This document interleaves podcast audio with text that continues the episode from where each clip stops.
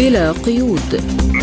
برنامج واسع الطيف نطلعكم فيه على آخر المستجدات على الساحة العربية والعالمية. حصريا من إذاعة سبوتنيك. تحية طيبة مستمعينا الكرام في كل مكان في حلقة جديدة من برنامج بلا قيود. نصحبكم فيها أنا نغم كباس. وأنا فرح القادري. والبداية بأبرز العناوين. أردوغان يناقش مع زيلينسكي سبل إنهاء النزاع في أوكرانيا. أطباء إسرائيل يضربون عن العمل احتجاجا على إصلاح القضاء والشرطة تستخدم خراطيم المياه والخيول لتفريق المتظاهرين. حرق نسخة من المصحف أمام سفارة العراق في كوبنهاغن والخارجية الجزائرية تستدعي سفيرة الدنمارك والقائم بأعمال سفارة السويد. سبع دول من بينها عربية تنضم إلى اجتماع بريكس للمشاركة حول القضايا الأمنية في جنوب أفريقيا. لازلتم تستمعون إلى برنامج بلا قيود.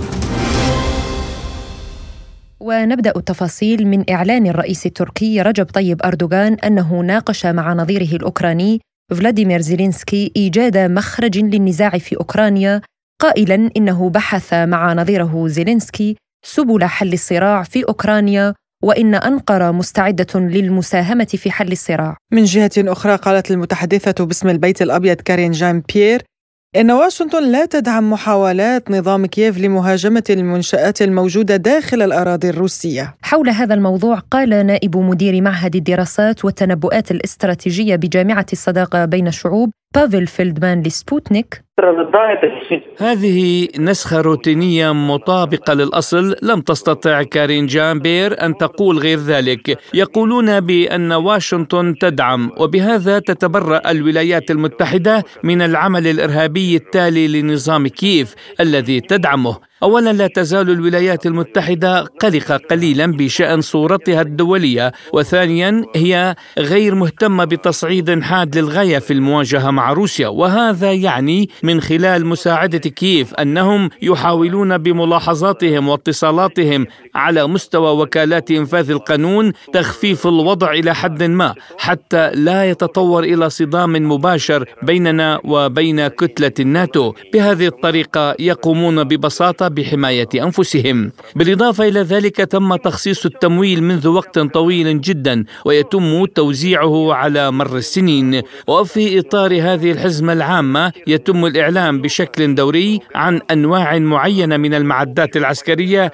التي يتم توفيرها إلى كييف. هذه مساعدة مخططة جزئيا وتعويضا جزئيا عن معاناة زيلينسكي الأخلاقية التي عانى منها خلال قمة الناتو في فيلنيوس حيث تم رفض رفض الطلب الرئيسي أي أنهم لم يقبلوا بانضمام أوكرانيا إلى الناتو لكنهم قرروا المساعدة بالأسلحة. كما تظهر الوقائع أن ناقلات الجنود المدرعة في إطار هذا الهجوم المضاد هي أكثر أنواع المعدات العسكرية القابلة للاستهلاك عموما. مهمته الرئيسية في إطار التكتيكات التي تستخدمها كييف الآن هي جلب القوى البشرية إلى خط الاتصال والمغادرة. وما سيحدث للناس هناك هو مشكلة مشكلتهم الشخصية. وأعلن المستشار السابق للبنتاغون أن فلاديمير زيلينسكي يشعر بالغضب من تدني الروح القتالية لقواته بعد الخسائر الفادحة التي تتكبدها. عن هذا الموضوع قال المحلل السياسي والأستاذ المشارك في جامعة موسكو الحكومية أليغ ماكارينكو لسبوتنيك. يعود سبب غضب زيلينسكي في المقام الأول إلى الإخفاقات التي تحدث في المقدمة على جبهات القتال فضلا عن حقيقة أنه هو نفسه لم يرقى إلى مستوى آمال الداعمين الغربيين الذين يطالبون بانتصارات في الجبهة كي يقدموا له المزيد من المساعدة لأنه من الصعب عليهم أن يشرحوا للهياكل التشريعية مبررات تخصيص الأموال للقوات المسلحة الأوكرانية. الإيرانية كما ويصعب عليهم توضيح سبب إهدار الأموال لدافعي الضرائب. أما ما يفسر انخفاض مستوى الروح المعنوية للقوات المسلحة الأوكرانية هو تزايد الخسائر حيث تقول المعلومات المنشورة في قنوات التليجرام ووسائل الإعلام حول تزايد القتلى والمعدات المدمرة للقوات المسلحة الأوكرانية أنها تسببت أيضا في استياء زيلينسكي إلى حد ما. بدوره قال المحلل السياسي إيفان ميزيوخا لسبوتنيك إن الولايات المتحدة على ثقة بعدم فوز القوات الأوكرانية Соединенные Штаты боятся, что их новейшее вооружение попадет в наши руки. إن أكثر ما تخشاه الولايات المتحدة أن تقع أسلحتها الحديثة في أيدينا ونتعرف على أسرارها. السبب الثاني لا تقدم الولايات المتحدة أحدث الأسلحة لأوكرانيا لخشيتها من عدم مواكبة هذه الأسلحة وهذا سيضر بصورة الولايات المتحدة في الأسواق العسكرية العالمية. السبب الثالث تخشى الولايات المتحدة أن يتم تسريب أسلحتها من أوكرانيا إلى دول أخرى على الرغم من أن السياسيين رفيعي المستوى داخل الولايات المتحدة هم بالتأكيد جزء من هذه المخططات الفاسدة. بعد كل شيء ليس فقط وزارة الدفاع الأوكرانية هي التي تقوم بالسرقة. نفس الشيء يحدث في البنتاغون. السبب التالي هو أن الولايات المتحدة لا تؤمن بانتصار أوكرانيا على روسيا في ساحة المعركة.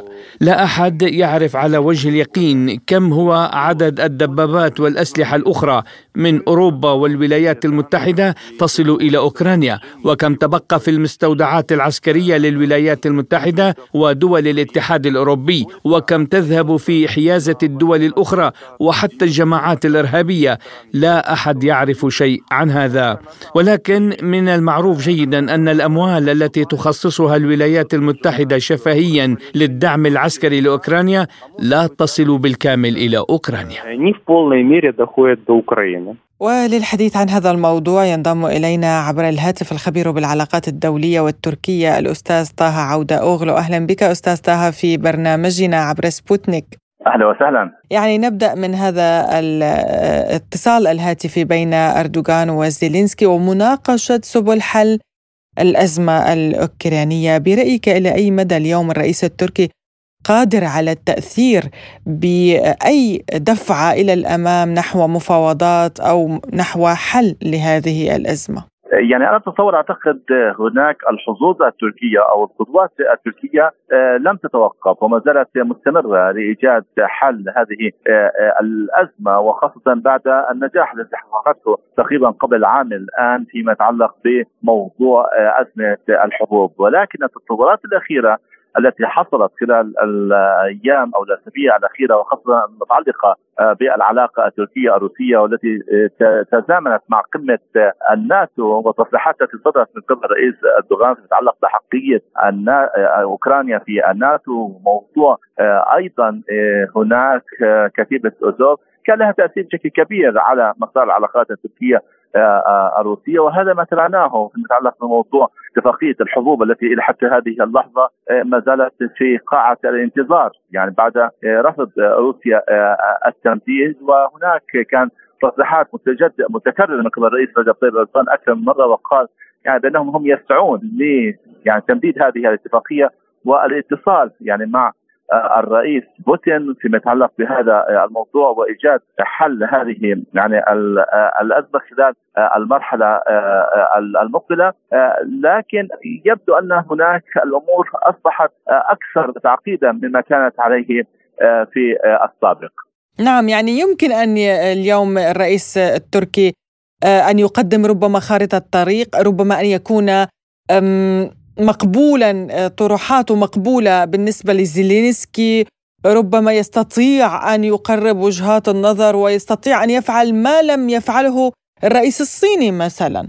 صحيح يعني تعلمين تركيا إلى حتى هذه اللحظة على الرغم من الحديث الذي تطرقت آه، له لكن آه، تبقى آه، تركيا هي الدولة الوحيدة التي دخلت في عملية الوساطه منذ البداية وتربط علاقات جيدة مع روسيا من جهة وأوكرانيا من جهة وانها أيضا هي لم تنحاز تماما للغرب ولا المتحده الأمريكية ببدايه الأزمة فيما يتعلق بالعقوبات على روسيا أو فيما يتعلق في موضوع التمسك بالوساطة لكن أستطيع أن أقول ان تركيا هي إلى حتى هذه اللحظه هي تبقى الدولة التي تستطيع يعني أن تجد حل هذه آه، آه، الأزمة. نعم اشرت لك بعض هناك العثرات التي آه، تمر بها هذه المسألة لكن هناك ممكن من خلال يعني البراغماتية التي يمتلكها إن كان الرئيس بوتين وحتى الرئيس إردوغان تجاوز يعني كل مشكلة من أجل إيجاد حل لهذه الأزمة التي طالت وهناك محاولات كانت غربية وأمريكية لإطالة أمد هذه آه، آه، آه، الأزمة وانقذت تعي هذا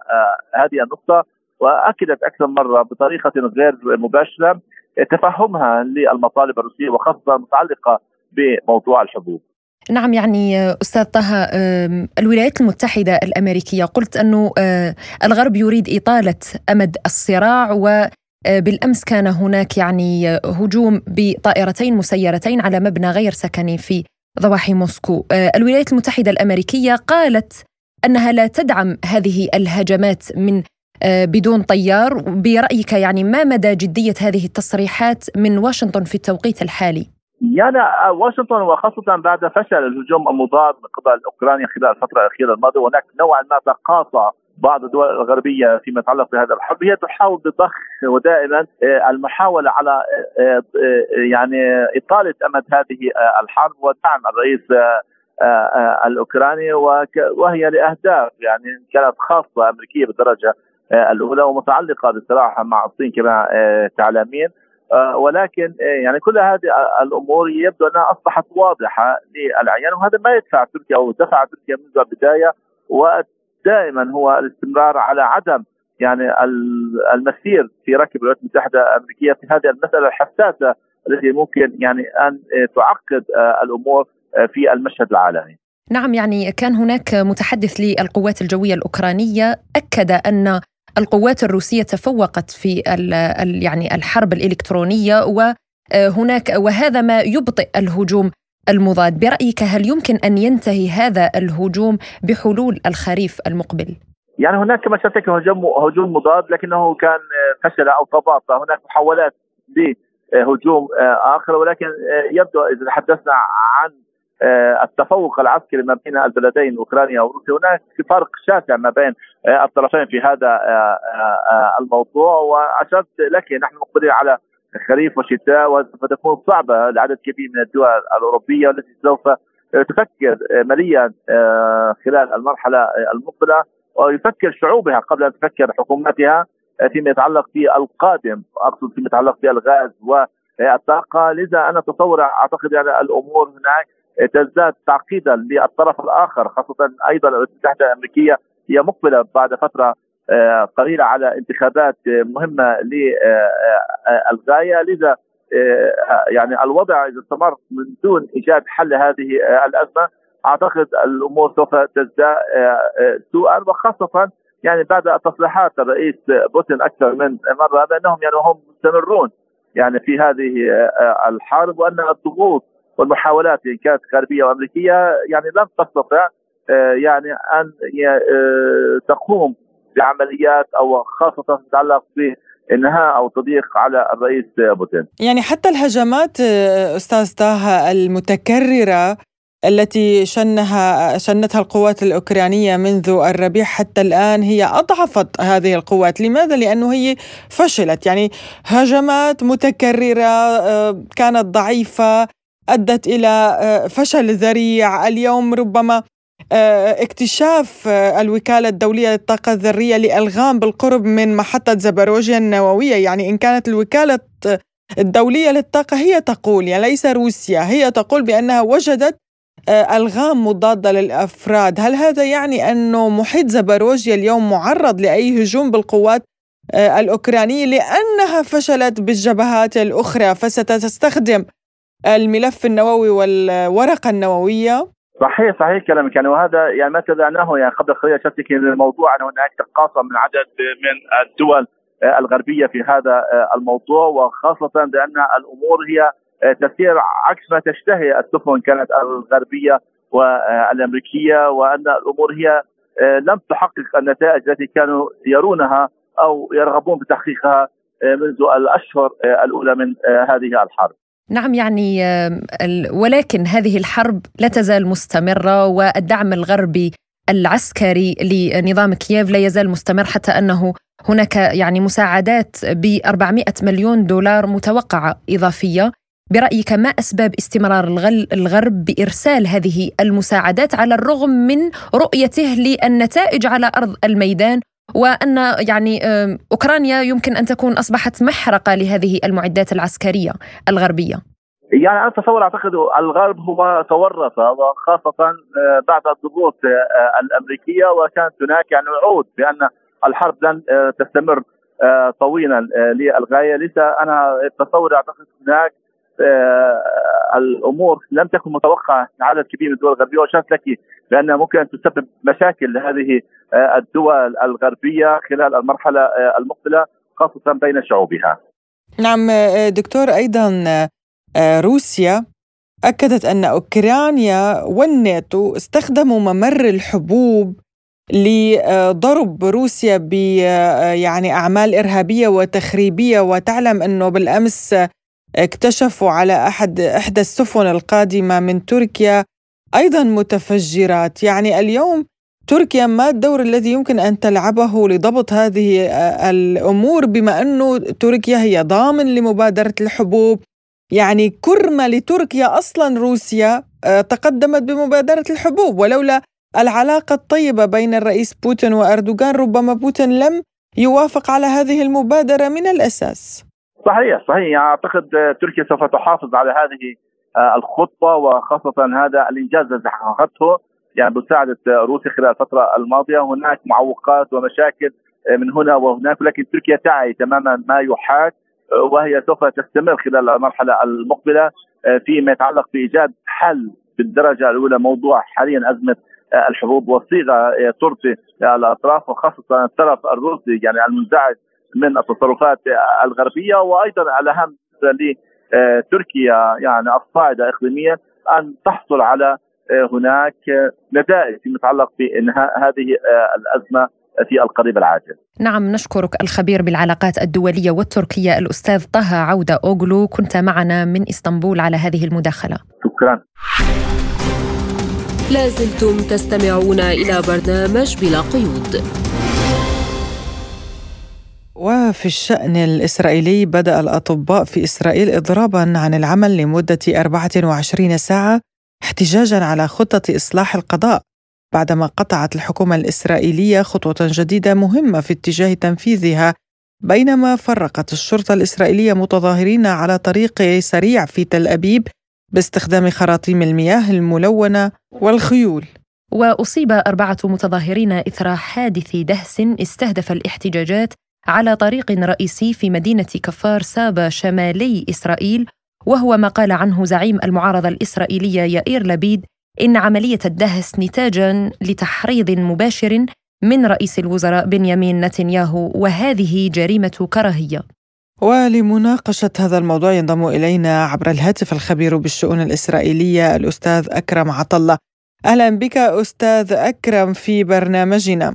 شكرا أهلا وسهلا بكم. أهلا بك. يعني نبدأ من هذه الاحتجاجات المتأججة في الشارع الإسرائيلي بسبب قانون إصلاح القضائي هل سيتنازل نتنياهو عن إيجاد حل وسط لتجنب إراقة الدماء؟ لا من الصعب أن نقول أنه نتنياهو سيتنازل لأنه آه هو آه يقود حكومة يساندها ائتلاف من 64 عضو كنيسة 64 عدد أعضاء الكنيسة 120 إذا وصل العدد لأقل من 60 تسقط الحكومة.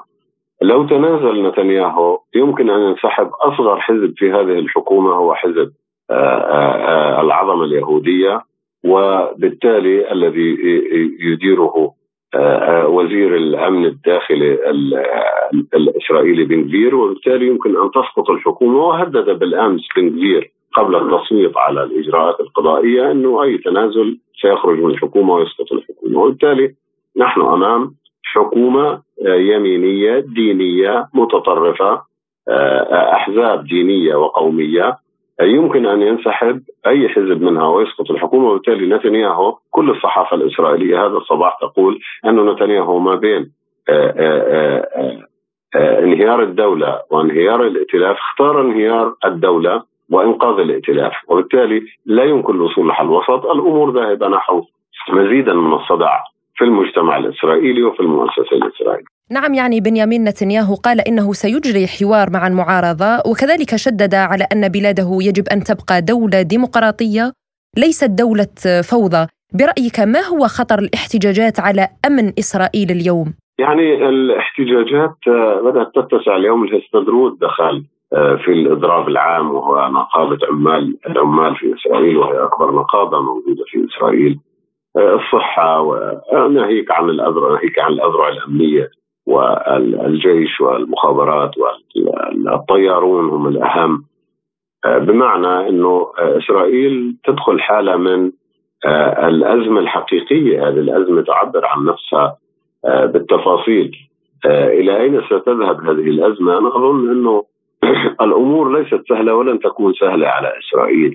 ومزيدا من الصدع نتنياهو كما قلت لا يستطيع التراجع والمعارضة الإسرائيلية لديها من ممكنات القوة ما يمكنها أن تستمر لديها الجيش لديها الدولة العميقة لديها الإرث والثقافة آه الذي تريد الحكومة الجديدة الحكومة الدينية أن تغير هذا الإرث والثقافة نحو دولة التوراة. يعني مثلا حزب حدود توراه هذا الصباح يتحدث عن تقديم قانون برلمان آه آه, آه، إنه إعفاء من يختم حفظ كتاب التوراة وكأنه تجند في الجيش ويأخذ كل امتيازات الجيش. بمعنى أنه في تفاصيل هناك يعني بعد بعد تصويت الأمس إسرائيل ذاهبه نحو تفاصيل كثيرة جدا تضعها كدولة دينية. هذا لا يعجب كثير من المعارضه حتى الأمريكان. مش عاجبهم يعني الرئيس الأمريكي غاضب واضح تصريحاته. ومع ذلك ومع ذلك الائتلاف الحكومي نتنياهو لا يريد أن يسقط حتى لا يذهب للمحاكمة، لديه مشكلة شخصية مع المحكمة، مشكلة عائلية مع المحكمة، وبالتالي يفعل كل شيء ليتجنب السقوط، هذا سيؤدي إلى مزيدا من التدهور داخل إسرائيل. يعني بحديثك عن أمريكا وموقفها مما يحدث ما هي مصلحة الولايات المتحدة بالضبط مما يحدث في إسرائيل ومن هذه الفوضى؟ هل هو موجه ضد نتنياهو مثلا؟ مصالح كبيرة جدا. أول شيء أنه إسرائيل هي آه، آه، ابنة الولايات المتحدة الأمريكية وترعاها وتنفق عليها وتغطيها في المؤسسات الدولية. المسألة الثانية أنه هذا هذا الغطاء الأمريكي جاء لأنه الولايات المتحدة تشعر أن هناك قيم قيم مشتركة تتشابه فيها مع إسرائيل. وبالتالي القيم يعني تجعل التقارب هو ال ال ال الأبرز. المسألة الثالثة أنه آه، بعض الكتاب الأمريكان تحدثوا عن أنه أنفقنا على هذا الجيش في العشر سنوات الأخيرة 38 مليار دولار. أن يتفتت هذا الجيش أمام أعينهم ويحدث به حالة الفوضى القائمة. هذا خسارة للولايات المتحدة الأمريكية. بمعنى أنه خسارات أمريكا متعددة تريد أن أن أن, أن ترى إسرائيل دولة علمانية دولة بقيم مشتركة مع الولايات دولة ديمقراطية. الان نتنياهو بتحدث عن الديمقراطية هذا. القانون الذي صاغه هو قانون غير ديمقراطي إنه عزل القضاء عن الرقابة. هو نهاية رقابة السلطة القضائية في إسرائيل، وبالتالي هذا الأمر يزعج كثيرا الولايات المتحدة الأمريكية، لم تنتقد إسرائيل سابقا بهذا الشكل، ما رايناه مقال توماس فريدمان كان مهم وحتى الكتاب الإسرائيليين تحدثوا عن مقاله باعتباره إنه هذا مقرب جدا. للرئيس استدعى الرئيس يعني قدم له إحاطة خرج آه، فريدمان كتب مقاله آه، وبالتالي هذا المقال أحدث صدى صدى كبير في إسرائيل ضجة كبيرة وكان يتحدث بلسان الرئيس بمعنى أنه غضب في الولايات المتحدة الأمريكية ويشعرون انه القيم المشتركة التي كانت منذ أن تشكلت إسرائيل في طريقها وتحدث بهذا بهذا الشكل الواضح الرئيس الأمريكي بالقيم المشتركة أن إسرائيل الديمقراطية في طريقها إلى أن تتحول إلى غير ديمقراطية وهذا لن يمكن الولايات المتحدة الأمريكية من مسايرة ودعم إسرائيل أكثر. نعم يعني اليوم وزير الأمن الإسرائيلي قال إن هناك جهات أجنبية هي من تمول هذه الاحتجاجات في إسرائيل، ما هي قراءتك لذلك؟ هو آه هذا اتهام آه للولايات المتحدة الأمريكية وكان قبل ذلك ابن نتنياهو وجه اتهام مباشر للولايات المتحده الأمريكية بالاسم بأنها تمول احتجاجات ضد أبيه يائير نتنياهو. وجه اتهام للولايات المتحدة الأمريكية وأحدث غضب ما أدى إلى اخفائه من الصورة. يعني استبعد من الصورة لا وسائل الإعلام ولا استخدام وسائل ال social media بطلب من والده لأنه أحدث أزمة آه، في العلاقة مع الولايات المتحدة الأمريكية. لا تمول ربما تقوم الولايات المتحدة ليست بعيدة عما يحدث. الولايات المتحده منزعجة جدا نتنياهو ونعرف أن هناك تاريخ من الصدام بين نتنياهو وبين الحزب الديمقراطي على الأقل عندما يكون ساكن البيت الأبيض ديمقراطي العراق ويكون في إسرائيل نتنياهو وهو يحكم منذ يعني 2009 حتى الآن بشكل شبه متواصل وفي له دورة من 96 إلى 99 أطول رؤساء الوزراء عمرا في إسرائيل حكما. يعني أطول رؤساء الوزراء حكما. وبالتالي عندما يتصادف نتنياهو مع ديمقراطي في البيت الأبيض تكون العلاقة متشنجة لكن ليس إلى هذا الحد، ربما تمول ولكن لا تمول محتجين، الولايات المتحدة الأمريكية ربما تمول منظمات أهلية ديمقراطية يعني تسعى للحفاظ على الديمقراطية، للرقابة على الديمقراطية، هكذا بهذا الشكل. الحكومة اليمينية المتطرفه في إسرائيل تعتبر أن هذا الأمر يعني تمويل مباشر ضد الاحتجاجات وضد لصالح الاحتجاجات وضد الحكومة الإسرائيلية ولكنه ليس بهذا الشكل هو الحفاظ على إسرائيل الديمقراطية. نعم نشكرك الخبير بالشؤون الإسرائيلية الأستاذ أكرم عطلة على هذه المداخلة. لازلتم تستمعون إلى برنامج بلا قيود. وإلى ملفنا التالي إذ تكرر مشهد حرق نسخ من القرآن الكريم مرة أخرى ما يهدد بمزيد من تدهور العلاقات الدبلوماسية مع الدول العربية والإسلامية. فقد أحرق شخصان في الدنمارك نسخة من القرآن أمام السفارة العراقية في كوبنهاجن.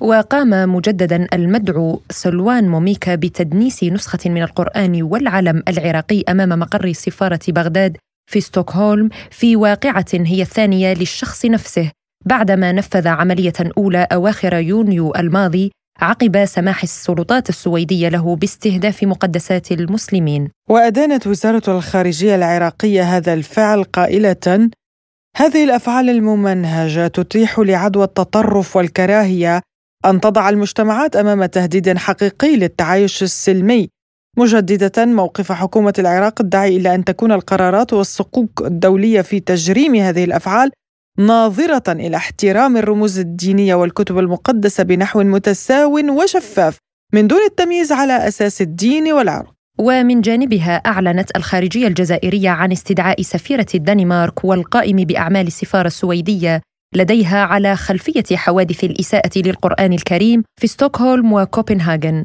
وللخوض أكثر في هذا الموضوع وتداعياته نستضيف معنا الخبير بالشؤون الأوروبية الأستاذ محمد رجائي بركات.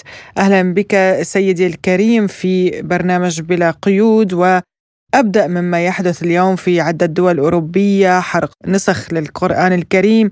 هل سيؤدي هذا إلى تهديد أكبر بتدهور العلاقات بين الدول العربية والأوروبية؟ وخاصة العراق الذي اليوم يعني أمام سفارته تم حرق القرآن.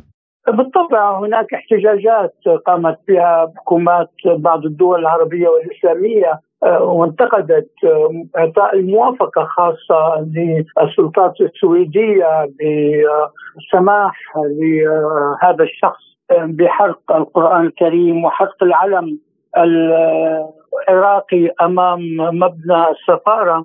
وذلك أيضا بناء على قرار قضائي حصل عليه يسمح له بفعل ذلك لأن القوانين في تلك البلدان باسم حرية التعبير عن الرأي تسمح بأمور كهذه. ولكن لا يجب أن ننسى بأنه في السابق حصلت في العديد من المرات أنه داخل دول الاتحاد الأوروبي تم منع سواء كانت دعايات أو أعمال آه، وجدت السلطات فيها أنها تسيء إلى بعض الأطراف على سبيل المثال دعايات آه، إحدى مصانع الملابس آه، تم منع نشر هذه الدعايات وذلك لأنها تتعارض مع القانون العام وتسيء لبعض الأطراف وبعض الجاليات. وأيضا المحكمه الفيدرالية الألمانية ومحكمة التمييز في ألمانيا منعت أيضا آه، نشر دعايات تسيء إلى بعض الجاليات. وأيضا ما يتم عمله من تحريم وتجريم معاداة الساميه آه، في دول الاتحاد الأوروبي. في فرنسا آه، حق العلم يحاكم عليه آه، قضائيا يعتبر كجريمة. ويتم تغريم من يقوم بحرق علم دولة العلم الفرنسي على سبيل المثال. بدفع غرامة مالية آه، مقدارها 7500 يورو بناء على القانون الجنائي الفرنسي نعم يعني هل ترى أن ما يحدث اليوم في العالم آه، الغربي من تدنيس للمقدسات بالرغم من أنه هناك يعني تعدد للجنسيات في أوروبا هل سننتقل إلى صراع عالمي جديد بين الأديان خصوصا العداء تجاه الدين الإسلامي برأيك؟ الصراع بين الأديان موجود على الرغم من المناداه بالعلمانيه و التعاون والحوار بين الأديان سواء على المستوى الرسمي ولدى بعض الجهات في دول الاتحاد الأوروبي على سبيل المثال. ولكن نجد أنه في نفس الوقت عندما يتم المساس بإحدى الجاليات يعتبر ذلك أو بإحدى الأديان المواطنين الذين ينتمون ل أحد الأديان يعتبر جريمة وفي نفس الوقت عندما يتم المساس وحق القرآن الكريم والمساس بحقوق المواطنين المسلمين يتم التغافل واعتبار ذلك باسم حرية التعبير عن الرأي. فبالتالي هناك استخدام لما نقول دائما الكيل بمعيارين داخل دول الاتحاد الأوروبي بهذا الخصوص. يعني الرئاسة العراقية أدانت ما حدث واعتبرت أنه تحريض على الكراهية ولإظهار أن العراق دولة غير آمنة للبعثات الخارجية والدبلوماسية. هل تم التخطيط برأيك لهذا الأمر وأن هناك ربما منظمات أو جهات معينة تستهدف العراق على وجه الخصوص؟ هناك تشجيع ولو كان بشكل غير مباشر لأشخاص كهذا الشخص أن يظهروا عداءهم للإسلام وان يشيروا إلى أن آه، السبب الرئيس في آه، آه، للمشاكل هو الإسلام و فبالتالي غير مستبعد هذا الأمر غير مستبعد. وهو أيضا ربما يكون يطمح في الحصول على رضا الجهات السويدية أو الدنماركية من أجل الحصول على ميزات الاسراح في منحه الجنسية والإقامة في السويد إلى آخره لأنه هو لاجئ عراقي. فبالتالي هناك بعض الأطراف تستغل هذه الأمور وخاصة بعض الجهات التي تدعي أنها تدافع عن حقوق الإنسان. فبالتالي هذا أمر ممكن أيضا. نعم يعني برأيك هذه الازدواجية في المعايير لدى الدول الأوروبية كما أشرت يعني حرق العلم يغرم وحرق مقدسات يسمح به في بعض الدول ويعتبر حرية شخصية. هل اليوم أصبح اللعب على وتر الدين أداة تأثير لدى سياسيين أوروبيين برأيك؟ العديد من السياسيين وخاصة بعض الأطراف مع الأسف من سواء كانت من اليمين المتطرف وأيضا من بعض الجهات اليسارية العلمانية المتطرفة التي تستغل هذه الأمور من أجل زيادة الحقد وأيضا الإساءة إلى سواء كانت الشعوب الإسلامية وأيضا إلى بعض الحكومات. فهذا الأمر أصبح الآن مع الأسف واقعا. اليمين المتطرف على سبيل المثال في فرنسا قبل 30 أو 35 عاما لم يكن يستطع جون ماري لوبين كان مقاطع من قبل وسائل الإعلام الغربية والأوروبية والفرنسية بشكل خاص. ولكن الآن أصبح التعامل والإعلان والسماح للشخصيات المنتمية للأحزاب اليمينية المتطرفة امرا طبيعيا فهذا التقطيع مع اليمين المتطرف وسيؤدي في النهاية إلى زيادة الحقد وغياب والمساس بالأمن الاجتماعي داخل دول الاتحاد الأوروبي خاصة. الخبير بالشؤون الأوروبية الأستاذ محمد رجائي بركات كنت معنا عبر الهاتف من باريس شكرا جزيلا لك. لازلتم تستمعون إلى برنامج بلا قيود. وفي الملف الاقتصادي أعلن المتحدث باسم الكريملين دمتري بيسكوف أن الرئيس الروسي فلاديمير بوتين قرر المشاركة في قمة بريكس عبر الفيديو وستكون هذه مشاركة كاملة وسيحضر وزير الخارجية الروسي سيرجي لافروف الاجتماع نفسه. بدورها أعلنت رئيسة الاجتماع الوزاري في مكتب رئيس جنوب أفريقيا عن مشاركة سبع دول بينها دول عربية في اجتماع كبار الممثلين من الدول الأعضاء في البريكس الذي أقيم في العاصمة جوهانسبرغ بجنوب أفريقيا. وهي مصر والإمارات العربية المتحدة والمملكة العربية السعودية وبيلاروسيا وبوروندي وكازاخستان وكوبا. حول أهمية المشاركة السعودية والخليجية قال المحلل السياسي سعد بن عبد الله الحامد لسبوتنيك. بالنسبة لأهمية انضمام المملكة ودول الخليج إلى يعني مجموعة بريكس طبعا مجموعة بريكس من أهم من أهم التكتلات الاقتصادية في العالم بناء على أرقام النمو الاقتصادي التي أصبحت تحققها هذه المجموعة على مدار سنوات سابقة وبالتالي شدت انتباه العديد من الدول في منطقة الشرق الأوسط. إضافة إلى أن هذه الدول يعني المجموعة التي تضم البرازيل وروسيا والهند والصين وجنوب أفريقيا وهي دول تتمتع باقتصادي بنمو اقتصادي متسارع خلال سنوات سابقة آه، هو جانب يعطيها زخما أكبر وقوة أكبر ل آه، يعني وجود دول تحاول أن تنضم إليها. إضافة إلى من أهداف هذه المنظمة وهو وهي أهداف تسعى دول المنطقة والمملكة العربية السعودية ودول الخليج إليها هي أن يكون هنالك هذا التكتل والتوازن آه، للقوى الاقتصادية وتحسين الوضع الاقتصادي العالمي وأيضا إصلاح المؤسسات المالية ومناقشة آه، يعني أنجع السبل لتحقيق ذلك.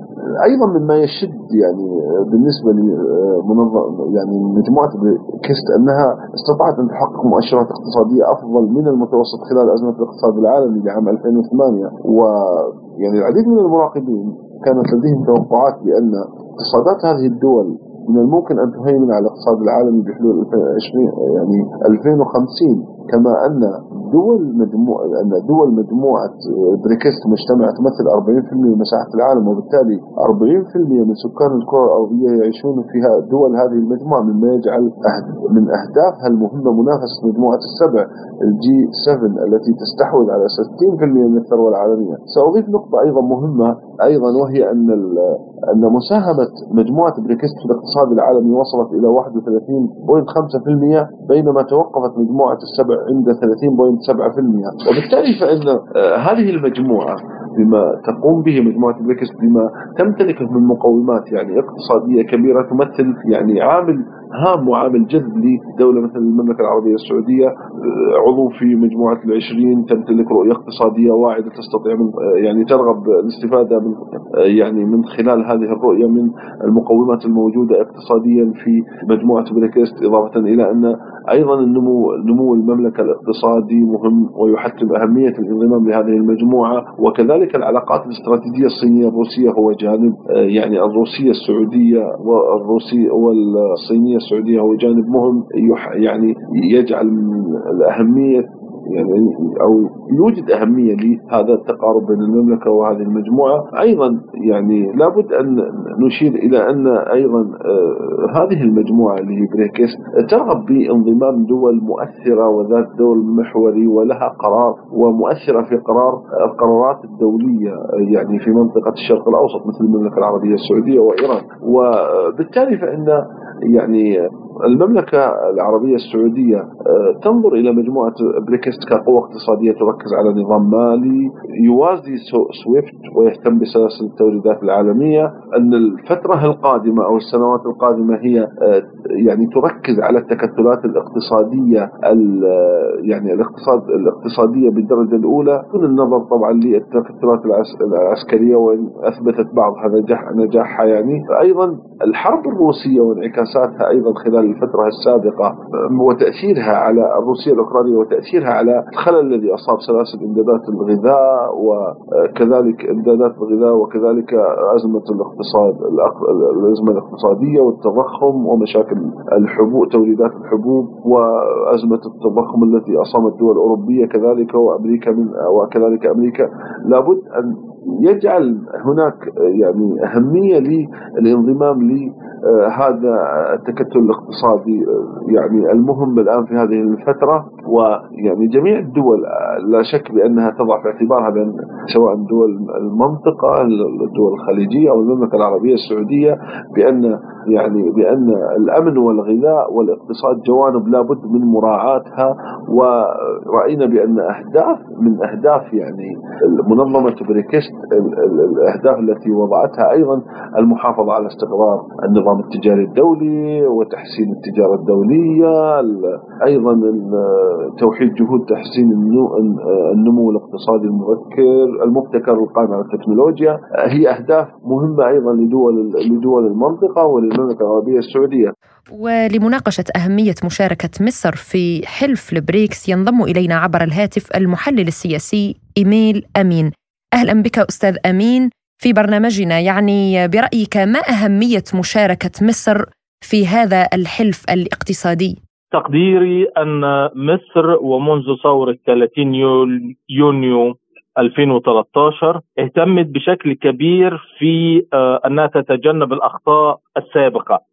بمعنى أنها باتت تضبط المسافات والمساقات من القاهرة إلى بقية العواصم العالمية. آه، بالحديث عن مجموعة البريكس آه، يعني هناك أمل في أن تكون كتلة وازنة دوليا تساعد في بلورة نظام عالمي خارج إطار الأحادية والثنائية التقليدية. آه، أنا أظن أن مصر تتطلع للمساهمة بشكل فاعل سيما وأن لديها يعني إمكانات لوجستية قوية لخدمة البريكس بمعنى أنه هي في قمة الشمال الإفريقي على البحر الأبيض المتوسط تستطيع وهي تعمل أيضا على خطوط سكك حديدية وخطوط برية من شمال القارة الإفريقية إلى جنوبها هذا أمر يفتح آه، مسارات ومساقات للتعاون بين شعوب وأمم القارة. عطفا على ذلك آه، على قمة البريكس تأتي آه، روسيا الاتحادية والصين الشعبية. وكلتاهما يعني دولتان صديقتان لمصر منذ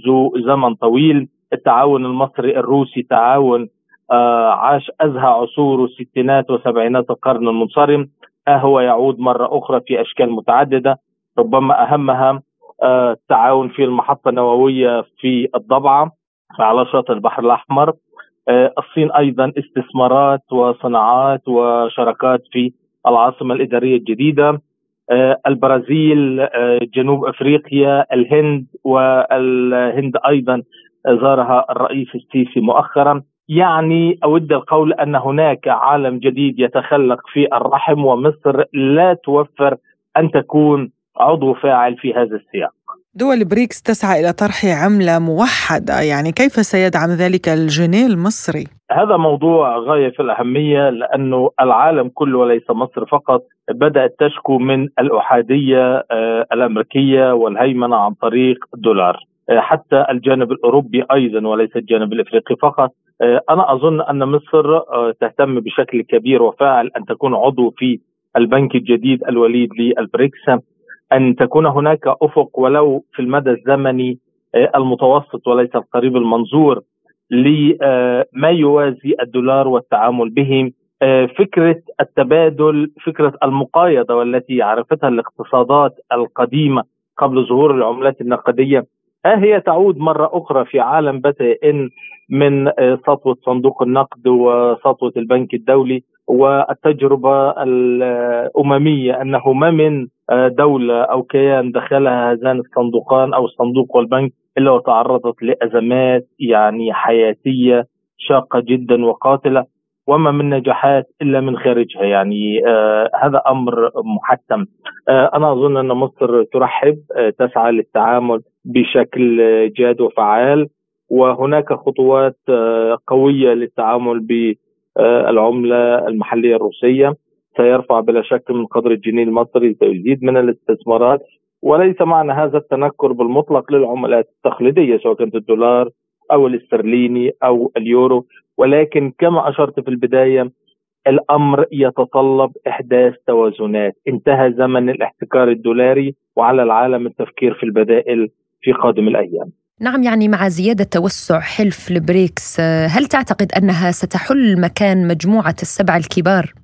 كما نقول في الأمثال العربية دوام الحال من المحال لا يمكن لأي كيان ولا لأي قوة دولية وإمبراطورية أن تظل إلى الأبد. هناك حالة من الدوران يعني آه، التاريخ لا يتوقف. هناك إمبراطوريات آه، غربت عنها الشمس. آه، أظن أن الحضارة الغربية بدولها في طريقها لهذا السياق وأن هناك بزوغ لآسيا.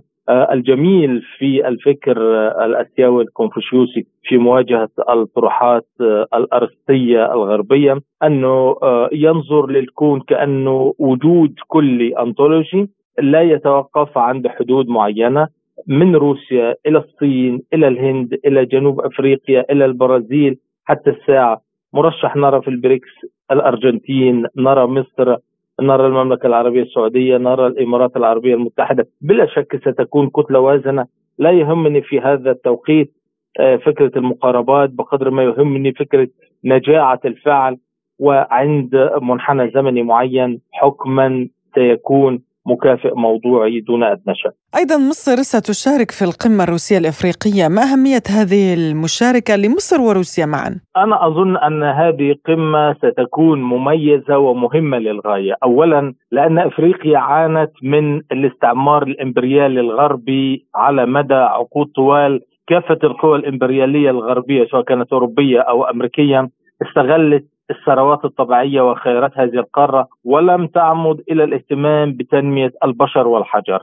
الآن هناك فرصة موازية من خلال العلاقات مع آه، روسيا الاتحاديه وروسيا كان لها تاريخ قديم في القارة الأوروبية في القارة الأفريقية، أظن الآن أن الأفارقة أنفسهم يرحبوا بتعاون جديد وخلاق ما بين روسيا وما بين بقية هذه الدول ويعني ليس سرا أن بعض هذه الدول مثل السودان تحديدا يعني يفكر أو يتعاون آه، في إطار القواعد العسكرية على البحر الأحمر ربما أيضا اكتشاف الإزدواجية الأخلاقية الغربية وروسيا أثبتت أنها يعني صديق صدوق لأصدقائها كما المثال في سوريا ولهذا آه، عادت الثقة من جديد بين الأفارقة وبين الروس مع بقية أطراف البريكس.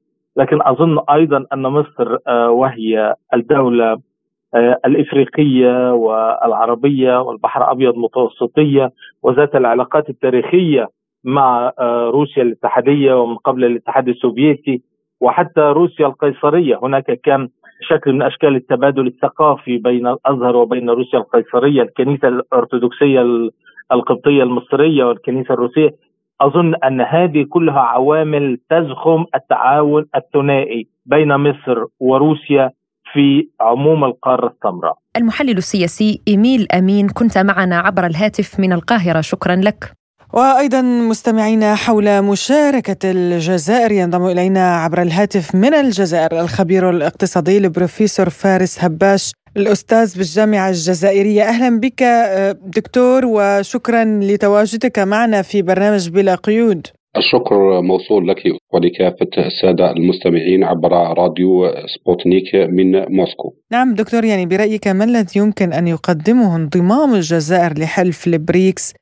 لا سيما وأننا نعلم أنها طيلة عقود ظلت مرتبطة بأوروبا يعني الآن تتوجه شرقا. بكل تأكيد الجزائر بعد تولي السيد عبد المجيد تبون رئاسة الجمهورية انتهجت منهجا اقتصادي جديد. هذا المنهج الاقتصادي يعتمد على تنويع مصادر الدخل ولا تنويع الصادرات خارج المحروقات وذلك محاولة منها للفك التدريجي للتبعية للبترول. ومن هذا المنحى فالجزائر تحاول أن تكون لها شراكات متعددة شراكات متعددة الأقطاب بعيدا عن الشراكات التقليدية التي لم تكن في صالح الجزائر التي كانت أحادية المصالح مثل الشراكة مع الاتحاد الأوروبي. هذه الشراكة التي كانت لم تعطي الثمار المرجوة وكانت مجرد آه، تبادل مصالح غير عادلة. وبالتالي فالجزائر انتهجت إلى شراكة متعددة الأقطاب لمحاولة تنويع شركائها الاقتصاديين والسياسيين. وبالتالي تعد منظمة البريكس أحد أهم الشراكات التي تحاول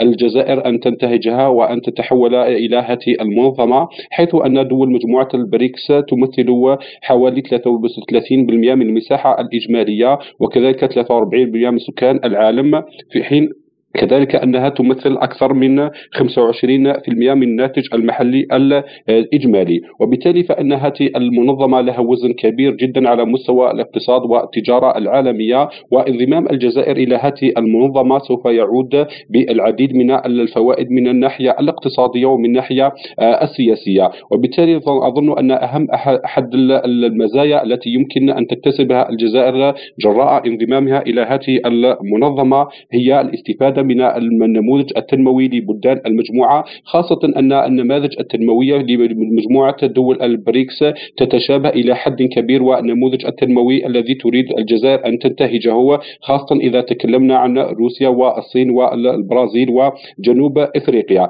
كذلك أن بين ما تستفيده الجزائر من جراء انضمامها إلى مجموعة دول البريكس هي الاستفادة من القدرات التكنولوجية المتطورة داخل المجموعة والولوج إليها بأريحية غير غير مكلفة.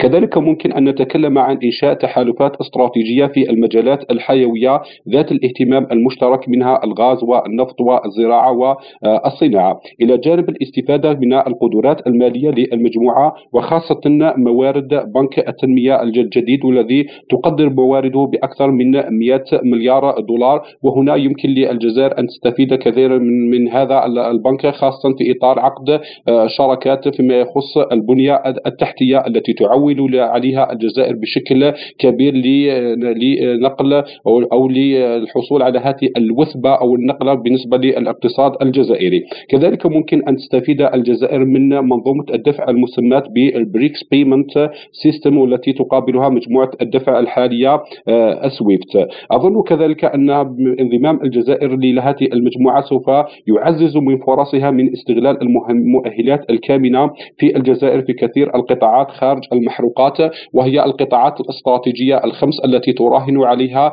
الجزائر وهي الصناعة بكافة فروعها وكذلك الفلاحة والطاقات والطاقات المتجددة كذلك الاقتصاد المعرفة وتكنولوجيا الإعلام والاتصال وأخيرا آه، السياحة. نعم يعني بروفيسور كما تعلم آه، تحالف البريكس يساهم ب 31% وأكثر في الاقتصاد العالمي. لو نرى انضمام أعضاء دول جدد منها خليجية والجزائر ورغبة من تونس وأيضا مصر.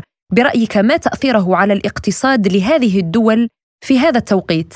بكل تأكيد أن انضمام الجزائر وتونس ومصر والعديد من الدول التي التي أعربت عن عن عن رغبتها الجامحة في الدخول إلى منظمة البريكس سوف يوسع من من حجم وقيمة هذه المنظمة في الاقتصاد العالمي خاصة كما أشرنا أن 25% من الناتج المحلي الإجمالي تساهم به دول منظمة البريكس وأكثر من 18% من حجم التجارة العالمية تحوز كذلك دول منظمة البريكس وبالتالي انضمام هذه الدول سوف يعزز من حجم التجارة العالمية بالنسبة للمنظمة وكذلك سوف يرفع من الناتج المحلي الإجمالي لهذه المنظمة. كما أن الشيء المهم والذي يجب الإشارة إليه أن منظمة دول البريكس تتعامل مع هذه الدول التي سوف تنضم وفق مبدأ رابح رابح وفق المصالح المشتركة حيث أن هذا الانضمام سوف يعود بالشراكة والنفع بالنسبة للطرفين. كذلك سوف يفك من آه، سوف يساهم كذلك في عقد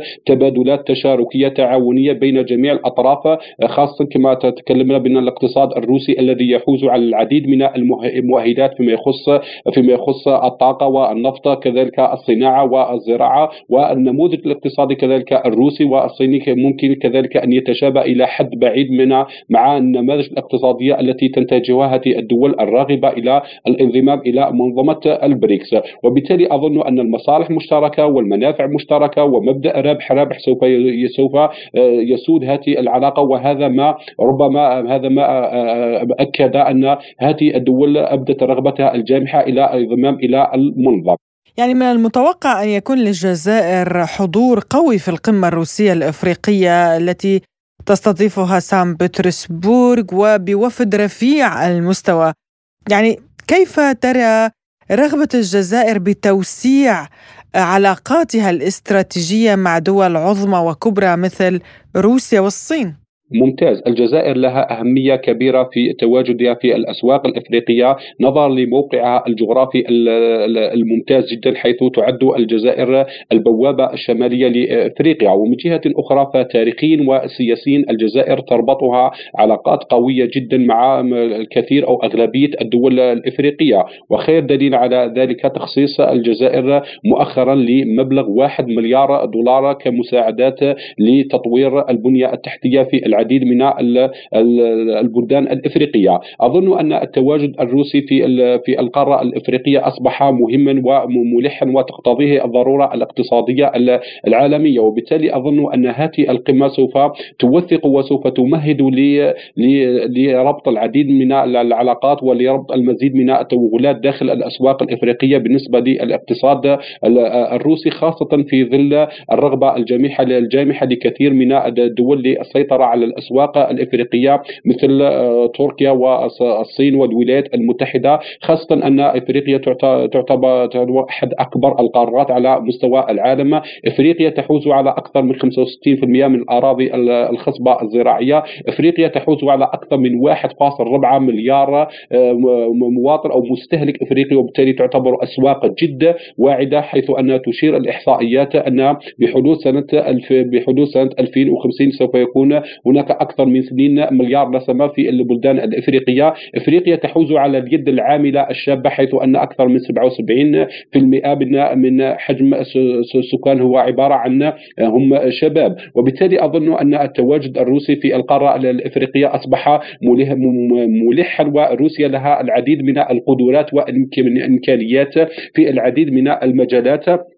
خاصة إذا تكلمنا في المجال الصناعي وفي المجال الزراعي ممكن روسيا أن تعقد العديد من الصفقات والعديد من الشراكات. وإذا تكلمنا عن التكامل الروسي الجزائري فهو مهم ومهم جدا للدخول إلى الأسواق الأفريقية. كما أشرنا سابقا أن الجزائر تعتبر البوابة الشمالية لأفريقيا والجزائر كذلك آه، لها يمكن الدخول إلى الأسواق الأفريقية باستغلال اتفاقية التجارة الحرة الأفريقية. وبالتالي يمكن أن تقوم هناك شراكات اقتصادية بين الجزائر وروسيا وتكون الجزائر هي المنطلقة للدخول إلى الأسواق الإفريقية. نعم يعني حين نتحدث عن التحالفات العالمية حلف البريكس وحلف الناتو هل من الممكن أن تحدث مواجهة بينهما في المستقبل مثلا؟ الشيء الأكيد لما نتكلم عن حلف البريكس وحلف النيتو أن حلف البريكس الآن أصبح أقوى مما كان عليه، الأرقام تؤكد تؤكد الأهمية الاقتصادية والسياسية لحلف البريكس، أظن أنه في قادم الشهور وقادم السنوات أن هذا الحلف سوف يتعزز ويتقوى بصفة أكبر بدخول كذلك بعض الدول الأخرى التي أبدت رغبتها في الدخول إلى هذا التحالف، أظن أن هذا التحالف لن يكون أقل اهميه وأقل قوة من حلف الناتو سوف سوف تكون له تلك المكانة البارزة التي يمتلكها حلف الناتو في العالم. أظن أن من المستبعد أن تكون هناك مواجهة ولكن الأكيد انه سوف تكون هناك ندية وندية كبيرة جدا بين الحلفين في قادم السنوات. الخبير الاقتصادي والأستاذ في الجامعة الجزائرية البروفيسور فارس هباش كنت معنا عبر الهاتف من الجزائر. شكرا لك. لازلتم تستمعون إلى برنامج بلا قيود. ونختم الحلقة بتوقيع الرئيس الروسي فلاديمير بوتين على قانون يحدد المعايير القانونية لإدخال الروبل الرقمي الذي يعتبر الشكل الثالث للعملة الوطنية الروسية للتعامل في البلاد والعلاقة بين مشغل منصة الروبل الرقمي وهو المصرف المركزي والمشاركين فيها من وسطاء ماليين والمستخدمين المواطنين والشركات كما سيحدد مجلس إدارة مصرف روسيا المركزي التعريفات المفروضة على العمليات بالشكل الثالث من العملة الوطنية والإطار الزمني الذي يتعين فيه على المصارف إتاحة الفرصة للعملاء لإجراء مثل هذه العمليات. حول تأثير هذه الخطوة على المواطن الروسي قال نائب رئيس لجنة السياسة الاقتصادية بمجلس الدوما ستانيسلاف ناوموف لسبوتنيك но она станет э, эта жизнь более комфортной в повседневных расчетах. ستصبح الحياة أكثر راحة للمواطنين من حيث التعامل الحسابي المالي اليومي مع مختلف المؤسسات المعتادة، إذ يمكن الدفع بهذه العملة مقابل المرافق والخدمات التعليمية وغيرها مما يتعاملون بهذه العملة، وهذا سيجعل الأمور أسهل. أما من يتحتم عليه القلق من هذا الوضع فهي البنوك التي مع تقدم تقدم الرقمنه سيتقلص دورها النشط في التعاملات المالية. قررت الدولة أن مستوى الأمن الرقمي اليوم كاف بالفعل لزرع الثقة بين المواطنين لتسديد المدفوعات ليس فقط من خلال فتح الحسابات البنكية، هناك حد معين من غير المحتمل أن يتجاوزه معظم المواطنين.